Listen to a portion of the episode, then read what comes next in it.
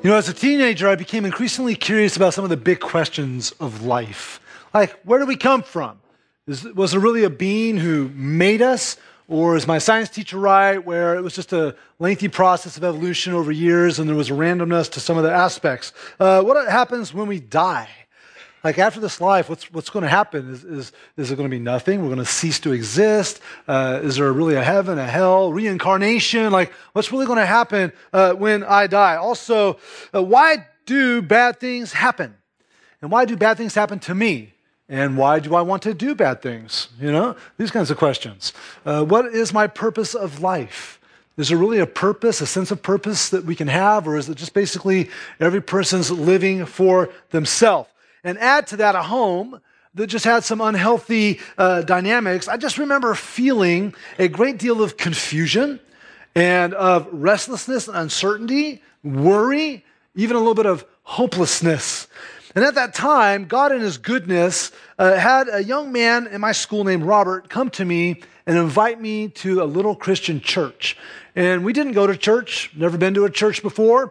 And so I said, Mom, Dad, can I go? And they said, sure, why not? So the bus came by my house on a regular basis, picked me up, and off I went to this little church. And as I went to that church, I started hearing a message about a God who made everything and who knew me and loved me and had a plan and a purpose for my life. And then I started hearing more about Jesus. And I heard this message, which I found out later was called the gospel, the good news, that my sin was offensive to God. And that because of my sin, I was not going to spend eternity with God. But that God, out of his love for me, sent Jesus to die on the cross for my sin. And that Jesus defeated sin and death by rising from the grave. And the more and more I heard about Jesus, my heart was drawn to him.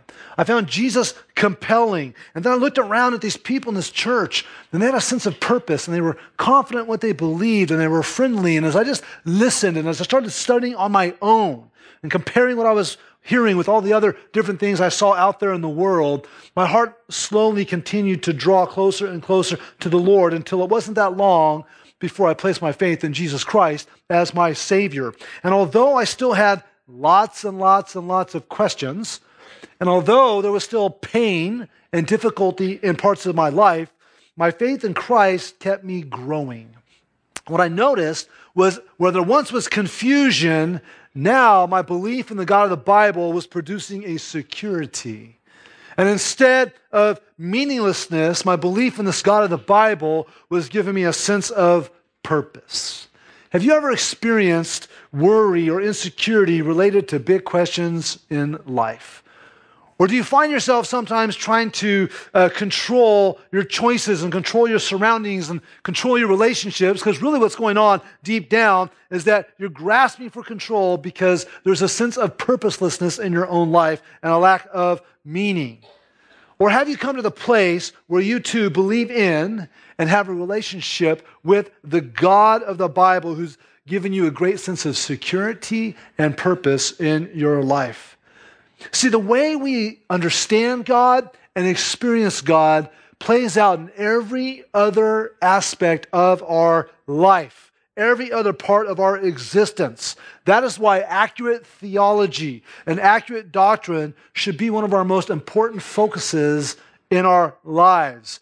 And with so many religions out there, and all really differing on degree with major issues, we have to fiercely pursue the truth of who this God really is and how has he really revealed himself. And that's why we need a doctrine and a theology that's accurate and that will be life transforming. And God tells us to teach what lines up with sound doctrine, because there's a lot of various things out there that aren't sound, that aren't accurate. And as Christians, we know that we have the authority and accuracy of God's word, that God has given us his word. We call this the living truth of God, right?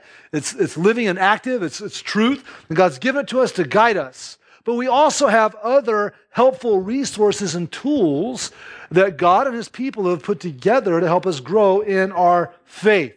Around 200 years after Jesus died and rose, Christian leaders came together and decided to put into writing core biblical beliefs of the Christian faith as were taught by the apostles who were eyewitnesses of Jesus and his teaching. And this became known as the Apostles' Creed. Now, the Apostles' Creed isn't written by the apostles. It has no authority in and of itself. That's reserved for the Bible alone. It isn't infallible. That's why there's so many versions of it. The creeds have been written and rewritten or modified a little bit here and there because of different interpretations of words, and that's okay. It's not the Bible. And the creed is not a mantra or incantation, and saying it doesn't make you a Christian. Saying it doesn't forgive you of sins. Saying it's not going to invoke some sort of like Jesus does to fall from the sky onto you and make you more holy, right? That's not what the Apostles' Creed is about. The Apostles' Creed is a declaration. It's a declaration of foundational, core, and distinctly Christian beliefs. It's a well-known summary statement of what Christians believe to be true. It's a resource and tool that was crafted to sift out heresy and false teachings.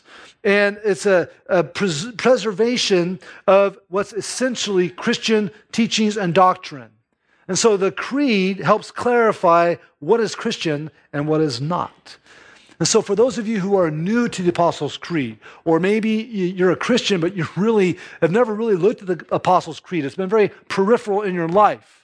My hope for you today is that you come to appreciate this great historical resource of the faith. And for those of you who might be tense or twitching because the Apostles' Creed was beat into you with some of your background, my hope is that the Lord will redeem the value of this great historical resource of the faith in your life.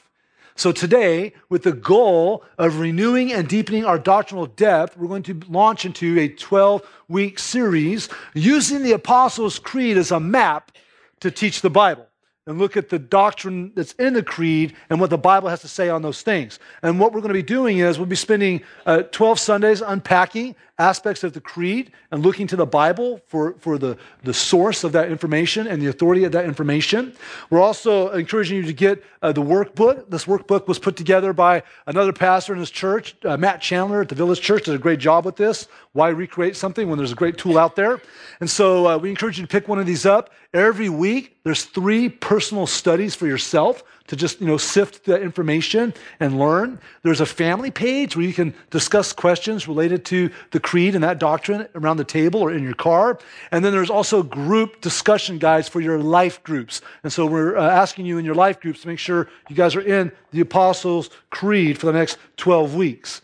And I like what Matt Chandler, who put this together, says about the creed. He says, the creed will help us develop better symmetry as Christians, meaning give us a more robust understanding of the God of the Bible. The creed helps us with clarity. It makes it clear who God is. The creed informs our community, who we belong to and who we're with.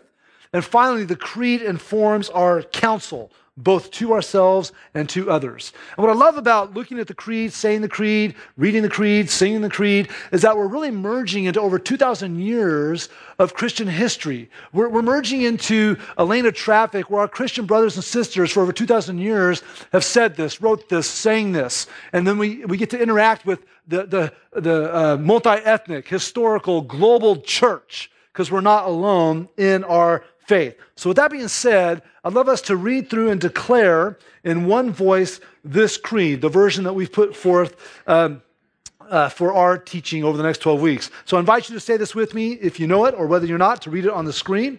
I believe in God, the Father Almighty, creator of heaven and earth, and in Jesus Christ, his only Son, our Lord, who was conceived by the Holy Spirit, born of the Virgin Mary, suffered under Pontius Pilate, was crucified, dead, and buried. He descended into hell. Pause. Did he really? What's that mean? So we're going to unpack that, right? Is this like, did he really go to hell? Is this Hades, the place of the dead? Was it the hell that he experienced on the cross? We'll unpack what that means. Game on. The third day he rose again from the dead. He ascended to heaven and sits in the right hand of the Father Almighty, from whence he shall come to judge the living and the dead.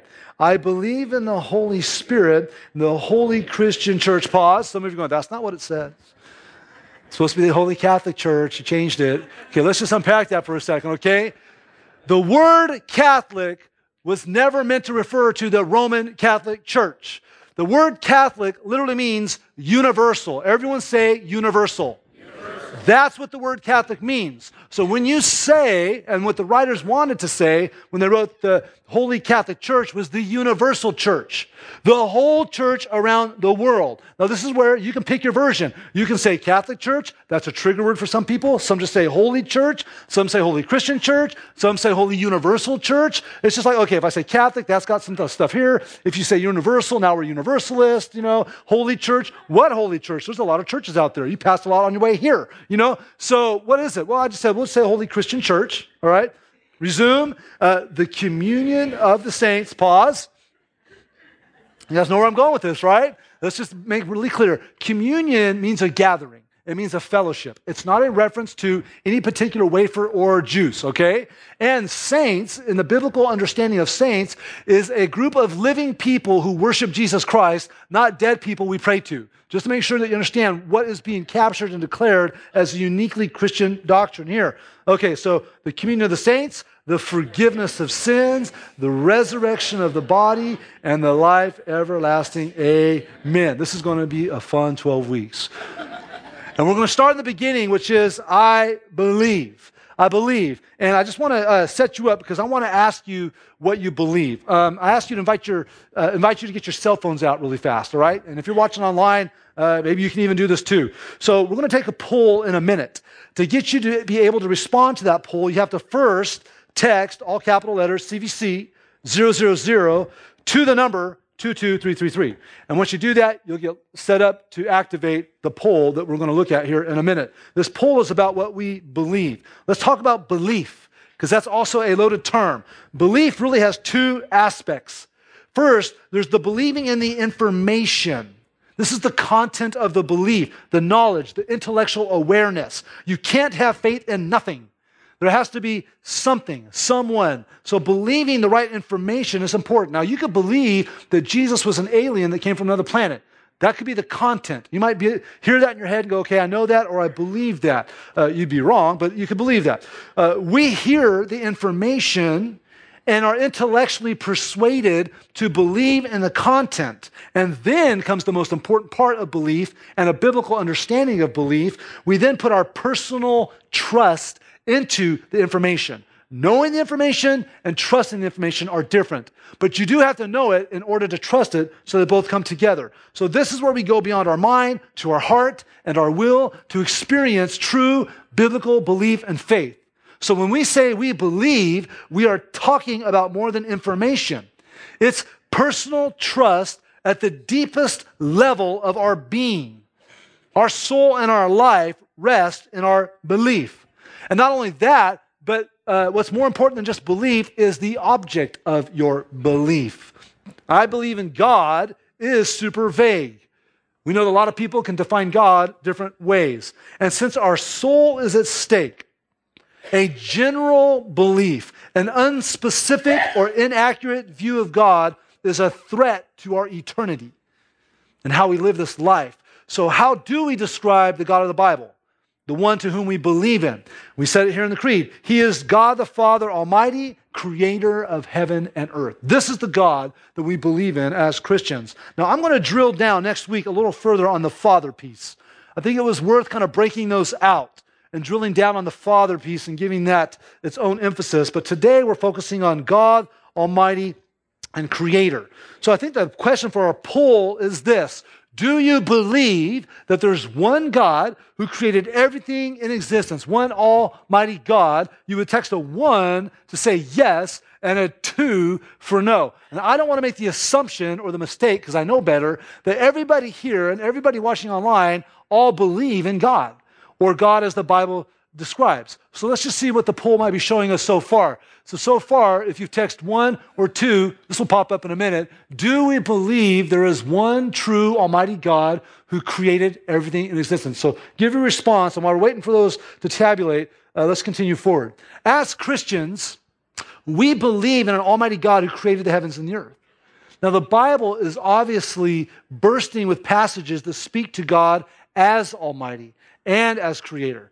But I want to start our series by looking at one passage together that I think really captures both, and it's Isaiah 45. So if you can turn in your Bibles to Isaiah 45, we're going to be looking at verses 18 through 23. So Isaiah 45, fire up your Bible apps or open up your Bibles to Isaiah 45. And see, do we have those polls yet? Just curious if that has popped up yet. I know it takes a little bit sometimes. Do we have those yet? No. Nope. Okay. Nobody believes in anything. That's just sad. I don't believe in polls. No, I'm just joking. All right. Isaiah 45. Let's read that together, starting with verse 18. For thus says the Lord, who created the heavens, he is God, who formed the earth and made it, he established it. He did not create it empty. He formed it to be inhabited. I am the Lord. Let's just pause here for a second. When you're reading through Isaiah, it's not the correct approach to say, I'm reading about a man who's writing about God. If you understand the nature of a prophet, the prophet was activated by God to speak on his behalf, to capture what God was saying. So really, this is God speaking through Isaiah. That's why it says, thus says the Lord. And so when you see something like the end of verse 18, I am the Lord, there is no other. This is God communicating to us. I did not speak in secret in a land of darkness. I did not say to the offspring of Jacob, seek me in vain. I, the Lord, speak the truth. I declare what is right. Assemble yourselves and come, draw near together, you survivors of the nations. They have no knowledge who carry about their wooden idols and keep on praying to a God that cannot save. Declare and present your case. Let them take counsel together. Who told us long ago? Who declared it of old? Was it not I, the Lord? And there is no other God besides me, a righteous God and a Savior. There is none besides me. Turn to me and be saved, all the ends of the earth. For I am God and there is no other. By myself I've sworn, for my mouth has gone out in righteousness, a word that shall not return. To me every knee shall bow, and every tongue shall swear allegiance. We'll unpack some of that here in a little bit. It's a great passage, and in it, we see the almighty nature of God and his declaration as creator. As Christians, we believe this and we declare this. All right, we'll try this poll one more time. Did that happen to tabulate this time? Hey, there it is. All right. So what's come across, 88%, not a surprise here, would say, yes, there's one true almighty God who created everything. And there's about 13% going, I'm not sure about this. You know, my jury is still out. I don't know if I believe this. I'm trying to learn more. So my hope is that if you're part of that 88%, that you'll be encouraged, affirmed, and renewed in your understanding of that today. And if you're part of that 13% or 11%, 12%, okay, someone got converted. Awesome. Woo! We'll just stay on this page for a while and keep talking. Yeah. Now they're messing with me. I don't know. Whatever percentage you belong to, if you're on the other end, our hope is that, one, you'll just feel comfortable because we've all been there. We're all at a different place in our journey. But to really consider the claims of God, the knowledge of God, the love of God, and hopefully today will be one step in your spiritual journey. And maybe you'll meet that God face-to-face today and proclaim faith in him. Maybe it's just one more step in your journey. But we believe this about God, but so what? So what if we believe it? What does it do in our life? Well, because we believe in this one God who's created everything, first, we know where we came from.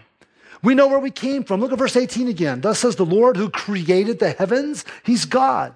Who formed the earth. He made it. He established it. He did not create it empty. He formed it to be inhabited. This is a God who made everything. He formed it. He established it. So he created the heavens, which means sky, universe, cosmos. The heaven, heaven, heaven, the dwelling place of God, right? Also, the earth, which is the land, the sea, the sky, the systems, the law, every living creature.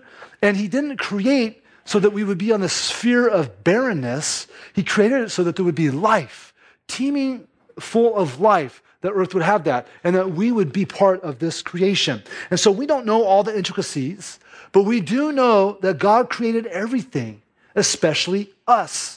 And we know that the origin of mankind and is so important to us, and that we were created on purpose for a purpose. We know where we came from. I like how a popular pastor long ago said this, Rick Warren. He said, you were made by God and for God, and until you understand that, life will never make sense. And it's just so true. You have to embrace this God who made everything. Now, I want you to think about creation for a minute. I know this is a much larger topic than time allows right now, but creation physically, reasonably, logically points to the reality of a creator. Creation owes its existence to something other than itself. There is no evidence, no example in history or science where we can say, here's an example of something that created itself and sustains itself. Someone else had to influence it or design it or provoke it. For example, your cell phones that you just got out, right?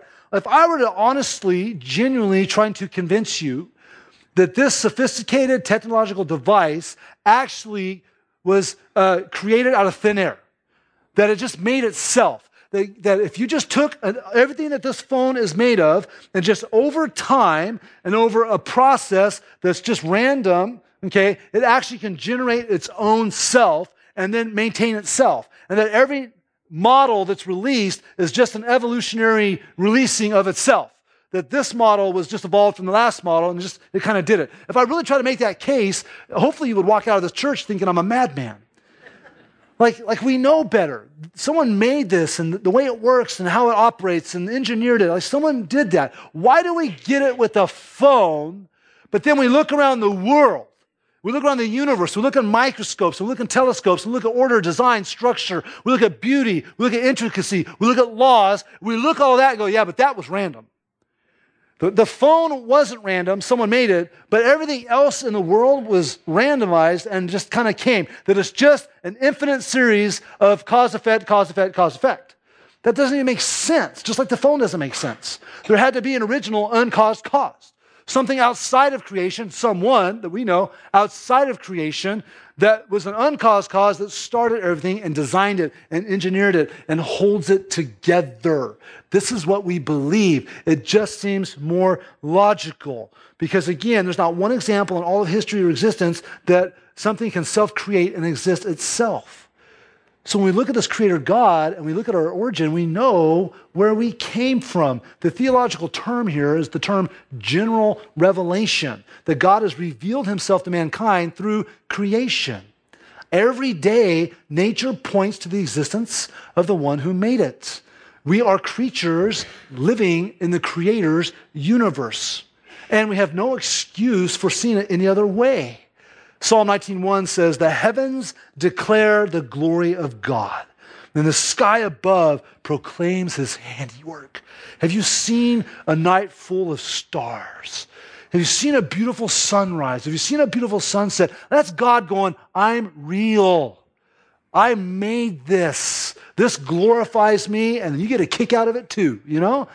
This is God. Everything we see proclaims God. It gets a little deeper, a little thicker when we look at Romans chapter 1, because in verses 19 through 20, it says, for what can be known about God is plain to them, to people, because God has shown it to them. For his invisible attributes, namely his eternal power, his divine nature, have been clearly perceived ever since the what? Help me out. Creation of the world in the things that have been made so that they are without excuse. God has planted in the soul of every human being a basic awareness of his power and presence through observing creation. So man is without excuse in acknowledging that there's an almighty God who created everything that's in existence. And since we believe God is powerful enough to create and sustain creation, then he's powerful enough to create and sustain us. And because we know where we came from, it gives us more security. It gives us more meaning. It gives us more purpose in our life because we know where we came from. And not only do we know where we came from, but as we see in this passage, those who believe in Almighty God, who created the heavens and earth, also know where they're going. We know where we came from, and we know where they're going. The origin is one big question of humanity. Where do we come from? It's a good question. But so is our destiny. Not just our purpose, but the future, especially the future after this world. So we're obviously aware that death is real, that life in this body will come to an end. But what about after? Where are we going? God has revealed in the Bible that those who know him and trust him and who have placed their faith in his incarnation. We see that God has revealed himself through the general revelation of creation, but also through the incarnation of his Son, that Jesus Christ, the Son of God, is God become flesh, that those who put their faith in Christ will resurrect from the dead to heaven for eternity, otherwise known as eternal life, and that those who reject him and do not believe in Christ will be resurrected to an eternity in hell apart from God, otherwise known as eternal death. Sin is at the crux of the issue. A holy and righteous God will punish sin. And we look around at the world and we look at the sin that we've been hurt by, the sin we've hurt others by. We look at the sin in the headlines. It's very easy to go, I don't know, it doesn't look like sin's being punished. We just have to remember that delay doesn't mean denied. I say that often. Delay doesn't mean denied. God might be delaying the punishment of some sins, but that doesn't mean he's going to deny the punishment of those sins. And so we wait for God's plan to carry out, and we just trust him in the mix. And so God offers us a way out of what's coming one day, is that future reckoning and reconciling with mankind for our sins. And God says, if you turn to me, you can be saved from that moment. Look back at Isaiah again. Look at the end of verse 21, and we'll look at verses 22 and 23 as well. Speaking of God, it says he's a righteous God and a Savior. There is none besides me. Turn to me and be what? Saved. All the ends of the earth. For I am God and there is no other. There's no other God. There's no one else that has done what God has done. There's no one else that can do what God has done. And he invites us to turn to him and be saved. He's a saving God because he's provided a Savior in Jesus. And it's in Jesus that our salvation and the forgiveness of our sins can be found. See, we all need a Savior from our sinfulness because our sinfulness offends God and we can't work it off through good works. We can't do religious activities and efforts to make it go away. We can't work it off. We need a substitute, someone who would take the punishment on our behalf. And that's why Jesus died on the cross. He was the only one who could because of the incarnation, because Jesus was God in the flesh. And God has shown himself to humanity through that general revelation through creation, and now through this very specific, the ultimate expression of himself to humanity through the incarnation, that Jesus is God. John 1:14 says, the Word became flesh and dwelt among us. That God became flesh. In Colossians 2:19, talking about Jesus, it says, in him, the whole fullness of deity dwells bodily. Not partial deity, not some, the whole fullness of deity. Colossians 1:15 says he's the visible expression of the invisible God. And so when we come to Jesus, Jesus is the way that God saves. This is the saving God's pathway for us to have saving from our sins. And so he provided this through Christ. Well, how do you get to that point where you turn? He says, turn to me and be saved.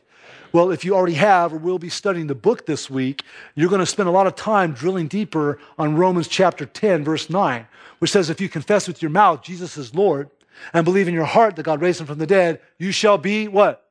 Saved. We see two very important things. It goes back to what we just said about belief. There's a confessing with your mouth. I've heard this information. I've processed it. I'm going to step out in faith and believe it. So I'm going to profess it with my mouth, but I'm going to believe, put personal trust into it that God raised him from the dead. And if I do that, then I've turned to the Lord. And this is the way God has made salvation available. And for those of you who know that, this should again point to your worth, your value, the meaning, the purpose that is given to us through Christ. And for those of you who don't, this is available to you. You can turn to Christ even today because God said, this is the way and there is no other way. And when God speaks, that's the way it is. Look at verse 23, Isaiah 45. He says, myself I have sworn, from my mouth has gone out in righteousness a word that shall not return, meaning it's not going to come back. He's not going to change his mind.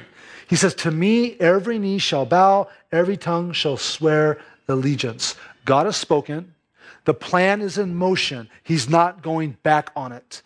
And as you see here, there's going to be this final gathering. You see this multiple places in Scripture, a final gathering of all people. And in that moment, all people will submit to God. Every knee will bow, it says here, and everyone's going to declare with their tongue that he is God. It's a day of reckoning. It's a day of judgment. And for those who take up his offer for salvation through Christ, it's a day of homecoming. And it's a day of eternity becoming our home. So those who believe in God's provided Savior know where they are going.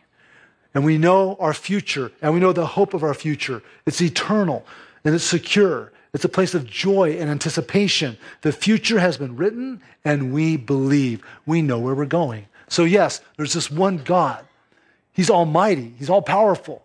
He's the one who's created the heavens and the earth. And because we believe in him, we know where we came from. And we know what is coming. We know where we're going. But we also know and trust who's in charge of everything in between, right? Here's where we've come from. Here's where we're going. But this is also the one who's in charge of everything in between. Because knowing where we come from is really good. Knowing where we're really going is really, really good. But that's not a lot of times where we live. We live in the now. But who's in charge of now? Who do I turn to now for security, for worth, for meaning, for purpose? And so God addresses that by really laying out a contrast here. Look at verse 18 again. In Isaiah 45, he says, I am the Lord, there is no other. Okay, there's no other, he's all powerful. And he says, I am, which means right now. He didn't say I was, although that's true because he existed from the beginning of time. He didn't say I'm going to be, although that's true because he will always be. He says I am right now. So we believe not just in the one who always was and always will be, but in the one who's also right now. And he's made himself known. He spoke to us. He's given us truth. This is what we would call special revelation. He's given us his word. A map, a guide for all that we need to know about him and how to live for him. And he didn't hide it. Look at verse 19, Isaiah 45. I did not speak in secret in a land of darkness. I did not say to the offspring of Jacob, seek me in vain. I, the Lord, speak the truth. I declare what is right. God's work with the world did not end at creation. He didn't make everything and then go on vacation or retreat or hide away or make himself hard to find. God makes himself available. He makes himself accessible. He uses creation. He uses the incarnation, and he uses this revelation right here. That's the one who's in charge of now that we can trust in. And he speaks to us. He speaks what's truth. We need truth because we're not going to buy into the world's idea that, well, everyone's truth is their own truth. We don't really believe that. Someone cuts in front of you in line, you don't believe that anymore. Because if that person's truth is that it's their right to cut in front of you in line, you're like, well, your truth conflicts with my truth and my truth wins, so get out of line, right? Like, we don't really, really believe that. It just sounds good. And so God speaks truth. It's fixed. It's what lines up with who he is and his character. It says he speaks righteousness. We can know it's pleasing to God. What's going to make us walk with God. And so because of that, we believe in him and we trust him. And there's no one else we can trust. I mean, look at 18 and verse 21. There's no other God. There's no other. So God's saying, here I am. There's no one like me. I will speak truth. I will speak in righteousness, and it's not going to change. Compared to, and then here's where the contrast is, other gods that others profess, the gods of the nations. And look what he says in verses 20 and 21 about this. Assemble yourselves and come. Draw near together, you survivors of the nations. They have no knowledge who carry about their wooden idols and keep on praying to a God that cannot save. Let's stop there. It seems silly to us that people would take a piece of wood and that they would whittle out a shape of some sort of a creature or a person or whatever, and they would put it on a mantle or something elevated, and then they would pray to this little piece of wood, asking that little piece of wood to give them health, to give them babies, to give them, provision. It seems silly. We do the same thing. It just looks different. Like, for example, some of you, you're bowing down and trusting in money. Money's paper. It's not that far off from wood, right? Okay? And so if I just have more money, it'll be better. No, that's the worship of money. If I have more authority, power, more friends in my life, more achievements, we might not carve out little pieces of wood that we trust in for the now, but we're grasping for all these other things when God's going, hello, I'm right here, right now. I am. And so we got to stop bowing down and trying to trust all these other false gods when they can't really help us. And so there's one true almighty God, not a vague God, not a force, not a high power. It's a God not fashioned by our personal preferences or beliefs. It's the God that is who he says he is. It's a God with one name, and it's the name he's revealed himself in the Bible. And this is where we get confused, because it's very appealing to think, well, all religions lead to the same God. They just use a different name. We just can't get sucked into that universalist thinking that all roads lead to the same God. It sounds nice and harmonious, but all religions are not similar. They're not complementary when you actually study them. We actually get underneath them and look at what they teach. You realize quickly that they have mutually incompatible and competing truth claims, and that they're very different and contradictory.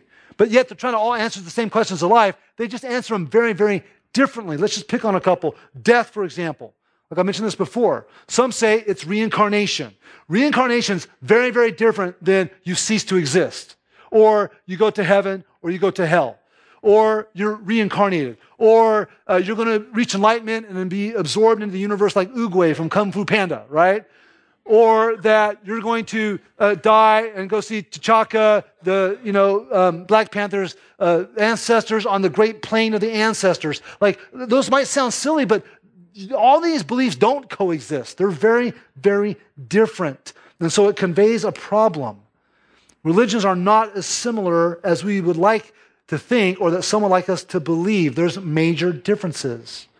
In fact, I appreciate what Steve Turner, who's a UK writer and journalist, he wrote something called Modern Thinker's Creed, and in it he said this about religion, kind of in a gentle, sarcastic, tongue-in-cheek way. He says, "We believe that all religions are basically the same. They only differ on matters of creation, sin, heaven, hell, God, and salvation." And why do we laugh? Because that's exactly the case. Now, there's one true God, and he's set himself apart.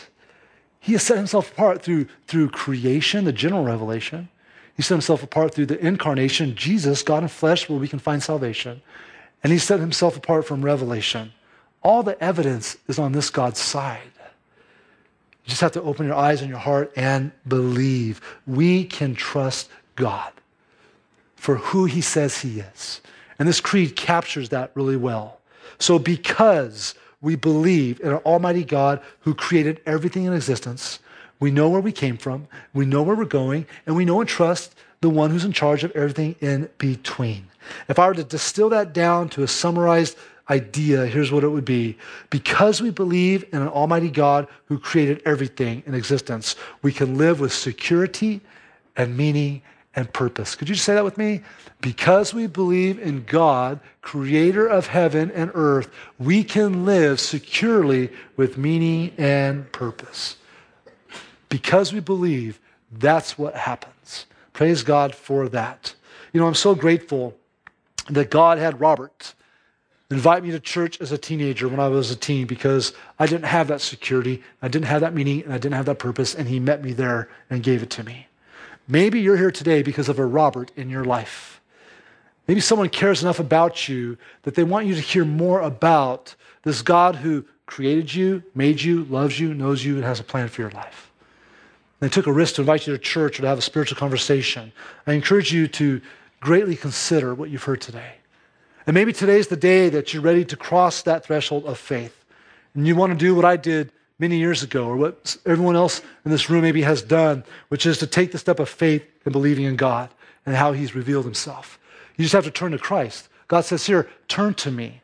It means you turn away from your sin. It means you turn away from trusting anything and anyone other than God and through Jesus Christ for your sin, and you turn to how he's revealed himself.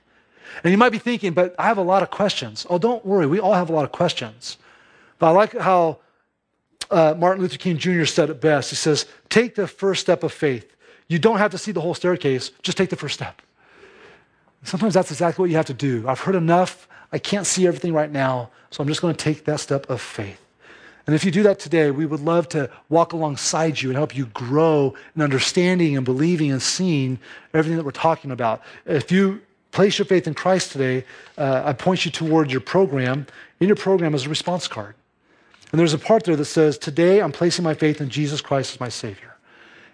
And if today you turn to the Lord just through prayer and through directing your heart and trust in Christ, mark that, turn that around in the baskets that come by near the end of the service, and let that be like a declaration. I'm turning this in as a declaration that I believe today.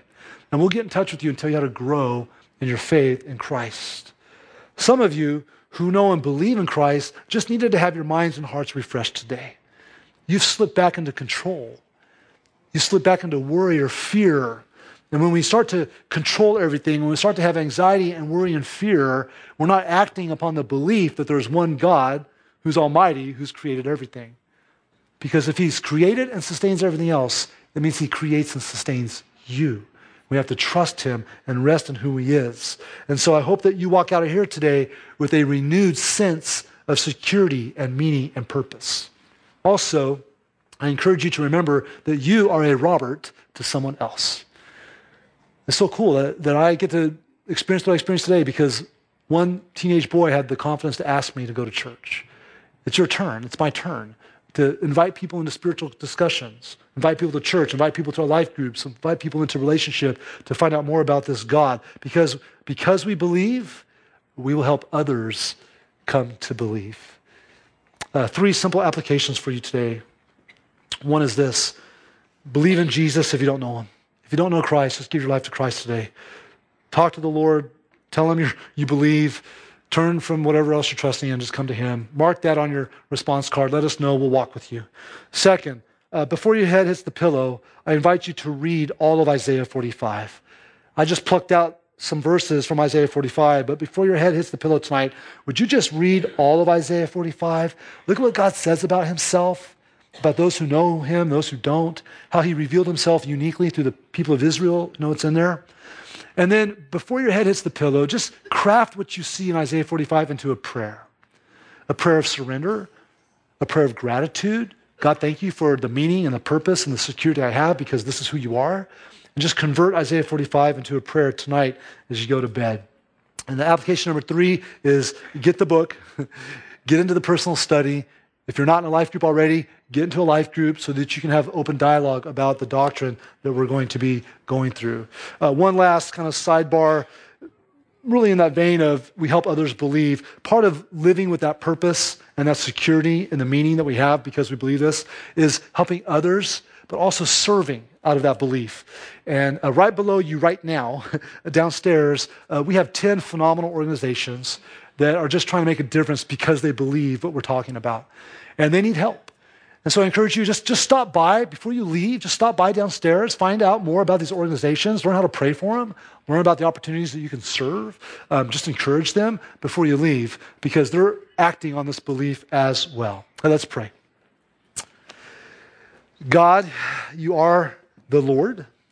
You are creator of everything. Every molecule has your fingerprint on it, every atom. And we're so grateful that you truly are creator of everything, all that's in existence. And God, we confess that sometimes we drift away from that realization. And Lord, we start to worry, and we start to try to control, and we drift away from meaning and purpose and security in you. So Lord, I pray for my brothers and sisters in Christ today. The Lord, today has been a day of refreshing their understanding that they have tremendous security, tremendous meaning and purpose because of who you are and what you've done. And so, Lord, help us consider the work of your hands, the beauty of what you've made, and how if you can create and sustain everything that's so much bigger than us, how simple it is for you to create and sustain us. So help us lean more on you. Lord, I pray for anyone here, anyone watching online that doesn't know you as Savior, that they would turn their life over to you, turn to you like you just said in Isaiah, and trust you, and trust how you've revealed yourself in forgiveness through Jesus. Help them take that step of faith today. So Lord, we love you, we praise you, we thank you for the meaning, the purpose, the security we have in you. In the name of Jesus Christ, we pray, and we all sit together. Amen.